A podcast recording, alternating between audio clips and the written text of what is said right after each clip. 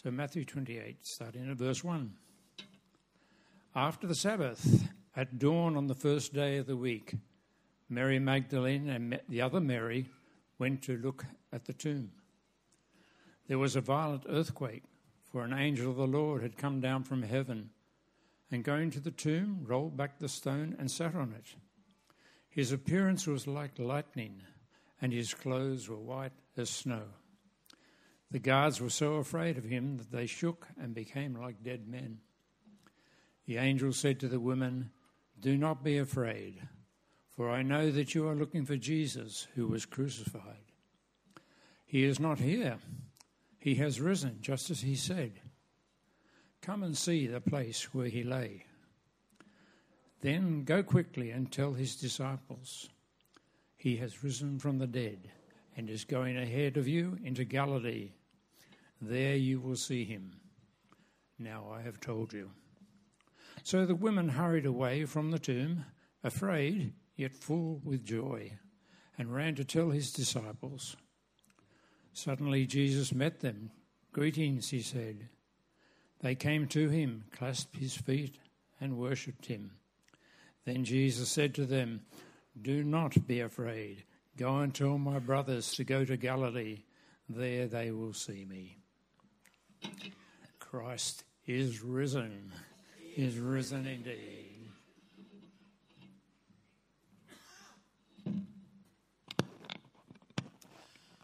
Well, good morning, everyone, and a very, very happy Easter to you. It's just lovely to see the full church and um, people come from far and wide. Uh, as I came in this morning, I met people from Ireland and Scotland. Has anyone come further than that? No? Some come from Sunshine Beach? No? it's lovely to have you here and to be worshipping the risen Lord. My friends, we all love a good rescue story, don't we? It might be the story of a swimmer carried out to sea in a rip and they're dragged in to shore coughing and spluttering but still alive. And we praise the lifesaver, don't we, who brought them in. It might be the person lost on a bushwalk spent a number of nights out in the cold, damp terrain, but then is winched out on the helicopter. And we praise all those bushwalkers who staged the coordinated search that found uh, the lost person. Or it might be uh, people in their flooded home with the water quickly rising, and then the rescue team turns up in the little tinny and loads the people and a few possessions on board and takes them off to safety. And we praise the SES volunteers. We all love a good rescue story, don't we? It always makes the news. Have you ever thought, though, that the most fantastic rescue story ever told is actually this Easter story? Now, at first, that may seem strange. I mean, the narrative of Jesus' entry into Jerusalem, the Passover and Last Supper, prayer in the Garden of Gethsemane, Jesus' arrest, his trial before Pilate and Herod, the scourging, the crucifixion, the burial, and then this marvellous story of him alive again on the third day. Now, you may think that's all great material for a passion play, but where's the rescue story? Well, to understand the rescue, you have to understand the whole of the Bible story and how this fits into it. The story of the Bible is the story of human beings in a mess and God entering history at various points in order to complete a search and rescue mission. The reason for the mess is given to us in the first three chapters of Genesis. God created a beautiful world where God was creator and we were his marvelous creation, wonderful creatures made in his image. We were the pinnacle of his creation. Everything was in beautiful balance while we recognized that God was God and we were the creatures. But then things changed. We gave in to the enticing idea that we would like to be God and that God should be there at our service to do what we want when we want it. You see, the problem in every human heart is that we're fiercely independent. And living under God's rule and authority is not in our nature. Well, we might have given up on God, but God hasn't given up on us. God has a search and rescue plan. It started with Abraham. Through Abraham, he was calling a people to belong to himself, to come back and live his way and be his people and belong to him. He gave his people the law through his servant Moses. The law was meant to get them back on track. God raised up King David to show them what a man after God's heart might look like, what it might look like to actually be in a close relationship with God and then King Solomon, so that he could speak God's wisdom to the people.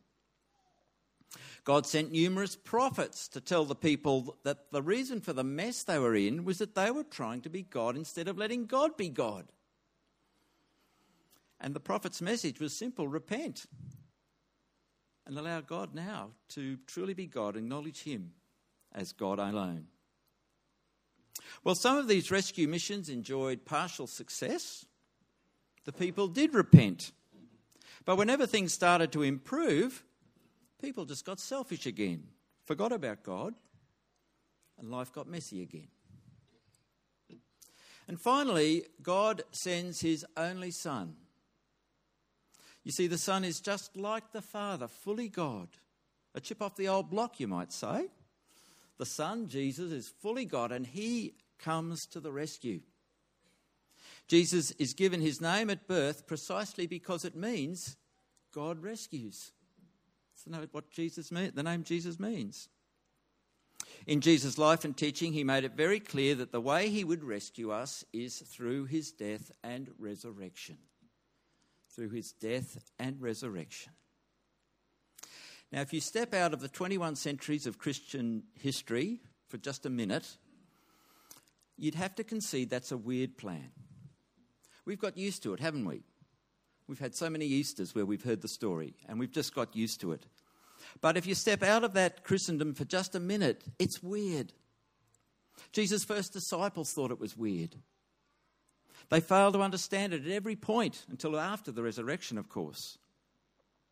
Our 1 Corinthians reading on Good Friday talked about it as foolishness but then went on to say the foolishness of God is wiser than human wisdom, and the weakness of God is stronger than human strength. It's a weird plan, yes, Jesus' death and resurrection, but it is the wisdom of God. Now, Matthew's account of Jesus' death and resurrection is the most supernatural of all the four Gospels. It begins in a very simple way we're told that Mary Magdalene and the other Mary went to look at the tomb. In the other Gospels, the women have spices for anointing the body.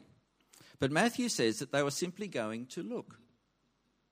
The sense here is of mourners going to the graveside to sit and reflect. They're probably just wanting to pour out their grief in peace and quiet. However, that's the last thing they get, isn't it? Matthew's account of the resurrection gives us a violent earthquake an angel whose appearance is like lightning, and guards falling over like dead men, hardly peace and quiet. Matthew's gospel is the most Jewish of all the gospels. So, this supernatural feel about it is to be expected. At all of the high points in God's intervention in Israelite history, in Him coming to the rescue, at all of those points, there were, there were miraculous signs. So, why shouldn't there be supernatural signs here at this ultimate rescue? You see, the God who remained silent at the crucifixion, who let the most horrendous evil have its day on Good Friday, is now thundering forth, vindicating his Son, vindicating the Son's obedience.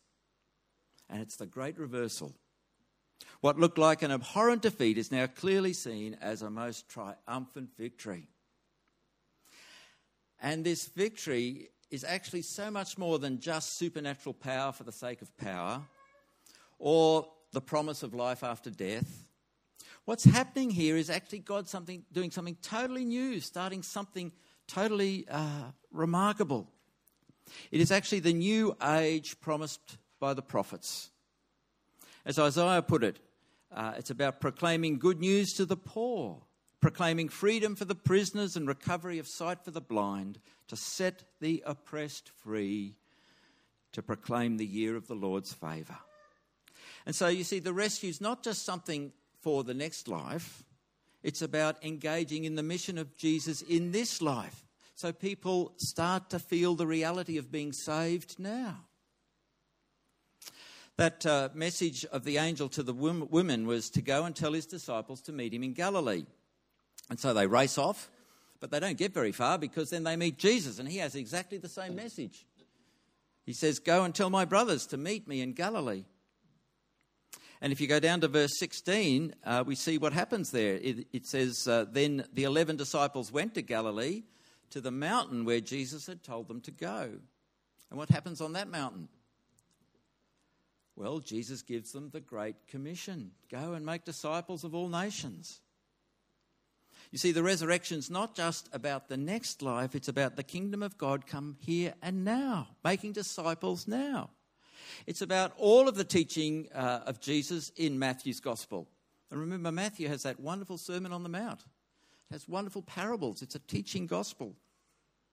And so it's about taking all of that teaching and putting it into practice here and now. It's about being disciples of Jesus, living his risen life, and making the kingdom of God a reality now. We all love a good rescue story, don't we? Do you remember the Chile mine rescue back in 2010? It's going back a little way, but it's still vivid in my mind. 33 miners were trapped 700 metres underground for two months.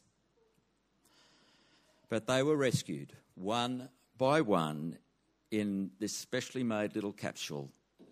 Have a look at this.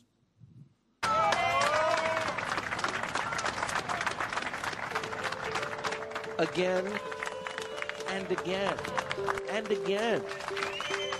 Prayers answered. It all began shortly after midnight local time as a rescue engineer strapped into the 26 inch wide escape capsule named Phoenix 2 and then began the still unproven man trip below. 2,040 feet down a shaft through some of the hardest rock on Earth. 17 minutes, 22 seconds later, first contact. Ah! It worked on the way down, and soon, as a billion viewers around the world watched the image like a transmission from the moon, 31 year old Florencio Avalos would prove with this first trip to the surface, the capsule worked both ways. At 11 minutes after midnight, as Florencio was the first to end this 70 day crisis, his son, seven year old Byron touched everyone's hearts. Up next, 39 year old Mario Sepulveda. When he cleared the escape pod, his celebration thrilled a nation. He surprised Chile's president and rescuers with souvenirs, pieces of rock from the cave in.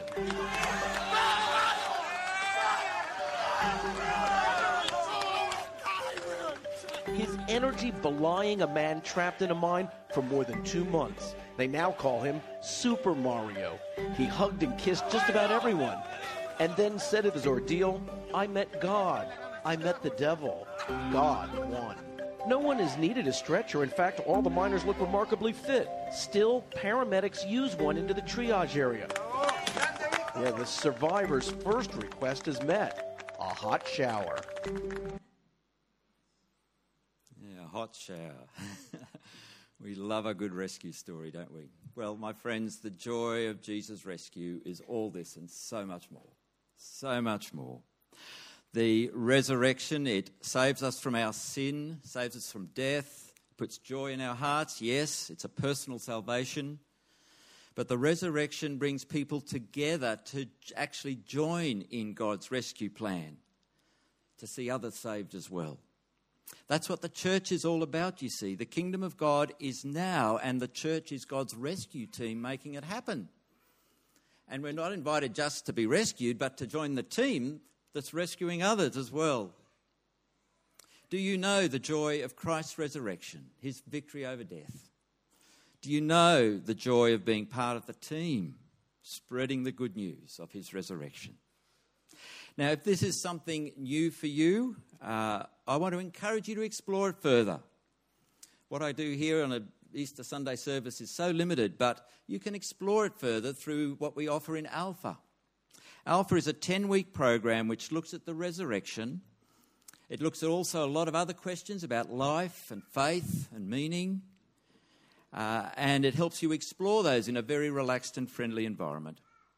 And we've got an information meeting happening next Sunday, right here at this church, 3 o'clock next Sunday afternoon. And there's a card on your seat which has that detail there, so you can take that home today to help you remember when that meeting's on. But you're invited to come and explore it further. You may be a non believer just inquiring here this morning. But if you're inquisitive, if you're inquiring, Alpha will be good for you. You may be a believer but still have lots of unanswered questions.